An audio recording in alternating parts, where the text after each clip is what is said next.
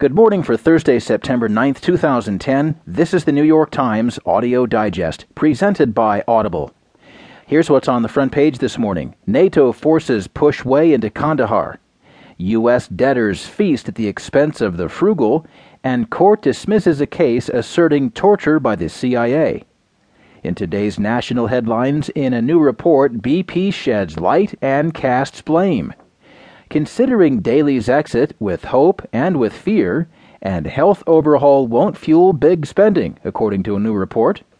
In today's business headlines, state aid puts China ahead in clean energy. War contractors shed workers as budget shrinks, and bowing to fear, Ireland will split up a troubled bank. There will be more business stories along with more national and international news a roundup from the sports page, and New York Times columnist Gail Collins. Now, from the editors of the New York Times, here are the stories on today's front page. The top story is titled NATO Forces Push into Kandahar, reported by Rod Nordland from Kandahar, Afghanistan. The white flags of the Taliban no longer fly from neighborhoods in Kandahar city, as they did in some areas only two weeks ago, replaced instead by the red, black, and green Afghan colors but if the Taliban have been driven further underground, there has been no significant let up in their campaign of terror and assassination against anyone connected with the government or foreign forces.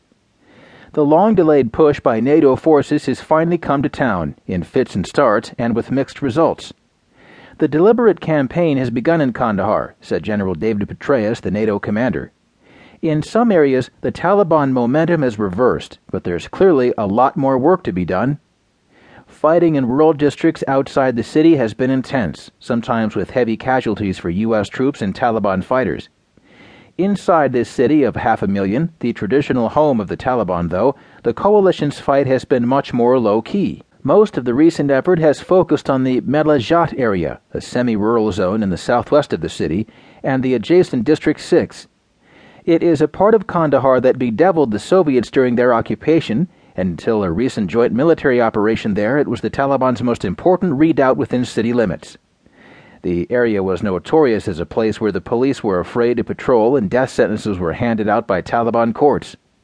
Hostages were chained to trees for days on end, and government employees hung from poles. The Taliban's flag flew from many homes, surrounded by heavily booby trapped fields and orchards. A five day operation that concluded August 31st mounted at the insistence of the Afghan authorities but backed by the American troops, succeeded in routing the Taliban from the area without a single civilian casualty. Nor was there a single Taliban casualty, and only 21 suspects were captured. It's not perfect, but it's a good news story, said Lieutenant Colonel John Voorhees of the U.S. Army's 504th Military Police Battalion, who commanded the American task force that backed up the Afghan police in Melajat. It is also a work in progress, what amounts to on the job training for many of the Afghans. The Americans, too, have had to learn fast. Many of them are part of this summer's influx of troops and, like Voorhees's men, have been in the field for only a month or two. Now the Afghan police and American troops are setting in to create a permanent presence in this quarter of Kandahar city. Many of the 200 Afghan policemen are fresh recruits straight from a six week training program, 10 to 20 percent have not even been issued rifles yet. They get a police baton and that's all, said Colonel Abdul Kadim. Can you imagine coming here with a stick? The Americans bring an array of modern weaponry, from surveillance drones to close air support. We have to backstop them at every stage, Voorhees said, but they're out in front.